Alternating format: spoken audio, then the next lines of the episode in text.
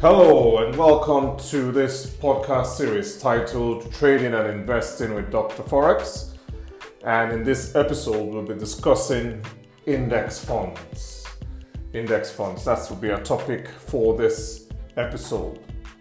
Uh, but before we start, I'll start off with a quote, and this is a quote from Eleanor Roosevelt. And she said that the greatest power anyone has over you is your ignorance. So basically, ignorance is the greatest power one has over you. So education and enlightening yourself is very important.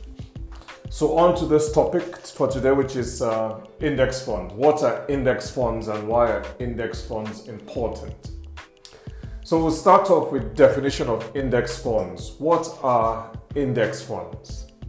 Now, for you to understand what index funds are, you need to understand what an index is. Now, every country has a stock market. Every country has a stock market where publicly listed companies are traded on. So, every country has a stock market. Now, if a country's economy is doing well, you tend to find that the stock market of that country is doing well.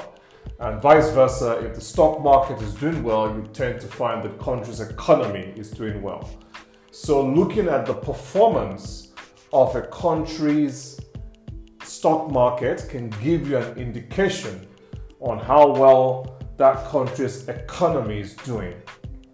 So, a measure or measuring the performance of a country's stock market can give you an indication of how well the country's economy is performing. Now, this measurement of a country's stock market performance is called an index. So, an index is a mathematical calculation. So, an index is a mathematical, mathematical calculation of the performance of a country's stock market index.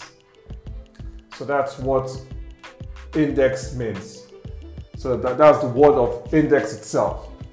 So an index is a mathematical calculation of the performance of a country's stock market. So that's what an index is. So this mathematical calculation is done automatically and is done every couple of seconds. Every couple of seconds it generates a number and if that number is going up, then you know that the stock market of that country is going up. If that number is going down, then you know that the stock market performance is going down. So that's why you find uh, when you listen to the news, you listen to the quote of a, a country's stock market or stock index is up or the stock index is down. So, like I say, it's a, it's a mathematical calculation done every couple of seconds is done continually, and if that number is increasing, then the stock market index is going up, and you can say the stock market is performing well and the country's economy is performing well. But if that number is falling, then you can say the stock market is performing badly and the country's economy is performing badly. Now, each country has a unique way of how they measure their own stock market performance. So, like I said, this index, the word index alone is just a mathematical calculation of a stock market's performance. So, each country does theirs in a certain way. So, for example, in the UK, although there are thousands of companies listed on the UK stock market, but when they want to measure the performance of the UK stock market, they use the top 100 companies to measure the performance of the whole stock market. So I'll repeat that again. So the, for the UK stock market, when they want to measure the index of the UK stock market, although there are hundreds and hundreds of companies listed on the UK stock market, they only use the top 100 companies to measure the performance of the whole stock market and that's how you have the FTSE 100 index.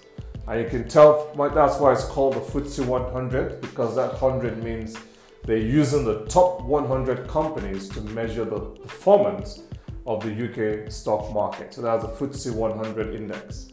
In the US, you have two examples. In the US, you either have the Dow Jones 30. So that again, the 30 means they're using the top 30 companies in the US to measure the performance of the whole US stock market. Or you have the S&P 500. Again, you can see the number 500 means they're using the top 500 companies in the US to measure the performance of the whole US stock market. And again, as you know, there are thousands of stocks listed on the US stock market. But the Dow Jones uses the top 30 companies to measure the index performance of the whole market, and the S&P 500 uses the top 500 to measure the performance of the whole market. So you can see those numbers behind these indices signify what how they're measuring it. So of course in Germany you have the DAX 30. Again, they're using the top 30 companies on the German stock market to measure the performance of the German uh, whole stock market. You have the Aussie 200, you have the CAC 20. So each uh, country has a way they measure their index. For example, in Nigeria, they have the all share index, meaning that they use all the companies on the Nigerian stock exchange to measure the performance of the Nigerian stock market. So this helps you understand what an index is.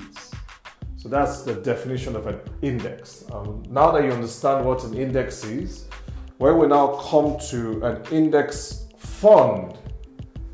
Now, an index fund basically invests or tracks the performance of that country's stock index. So that's basically what an index fund is. So once you understand what an index is, you now understand what an index fund is. So an index fund basically just tracks the performance of that country's index. So basically, if you're buying a UK index fund, then that UK index fund will be tracking the performance of the FTSE 100. So basically, it will be tracking the performance of the top 100 companies in the UK. If you buy a US index fund, then it depends on whether that US index fund is either tracking the performance of the Dow Jones 30 and the top 30 companies or tracking the performance of the S&P 500 hence is tracking the performance of the top 500 companies. If you buy a German index fund, then you, that index fund is tracking the performance of the top 30 companies on the German stock exchange. And again, if you're buying a Nigerian index, then it means you're tracking the performance of all the companies on the Nigerian stock exchange. So that's basically what an index fund is all about. It's basically tracking the performance of the index of that country. And this is crucially important to understand, especially if you're new to investing. If you're new to investing and you're not sure what stocks to pick, what stocks to buy, which company you should analyze, and you don't have the time or knowledge to rack your brain.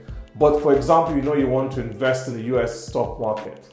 You want to take advantage of the boom in the US stock market, but you don't know which stocks to, sh- to buy, then just buy a US index fund. Because by the time you buy a US index fund, then you're basically tracking the performance of the top 500 companies in the US if it's tracking the S&P 500. And I'm sure you will agree with me that if you are invested in a fund that is tracking the performance of the top 500 companies in the US, then you will do reasonably well over the long term. And again, the index fund is very good for long term investing. So if you're looking for a long, uh, relatively safe long term investment vehicle, an index fund is the best way to go because you're basically just buying the whole stock market. And it's difficult to find something that will be better than the return of the top 500 companies in the US if you want to invest in the US market, or the top 100 companies in the UK if you want to invest in the UK stock market, or the top 30 companies in, the, in Germany if you want to invest in the German stock market. So you can see investing in an index fund long term gives you a very good leg up where you don't have to do too much analysis and fundamental analysis and checking financials and checking this and that. You can just buy the index and just track the performance of the top companies. So that's why it's important, number one, to understand what an index is, like I've explained earlier. And once you understand what an index is, you then know what an index fund is. And like I said, this is a very good way for uh, new investors or people who are just new to the stock market, they can get into the investment quickly by investing in index funds. And you find that index funds, as you can see, they're also the benchmark. You find that even with mutual funds and fund managers, what they are trying to do is beat the performance of the index in the country that they are based in or the country they are trading. So you find that uh, US fund managers are trying to beat the return of the US index. UK fund managers are trying to beat the returns of the US UK index. But you find that over 90% of these fund managers do not beat the return of the index. And basically, even the 10% or so, or less than 10% that beat the return of the index, they don't do it year in, year out. So you can see that again, it's it's uh, it's reasonable and makes a lot of sense to start off by investing in index funds because once you start investing in index funds, you're basically doing better than over 90 percent of fund managers. So I hope that gives you a very good idea of what index funds are all about, and I hope uh, you will start thinking about adding index funds into your long-term investment portfolio. Okay, so till we meet again in the next episode, uh, wishing you all the best on your financial journey.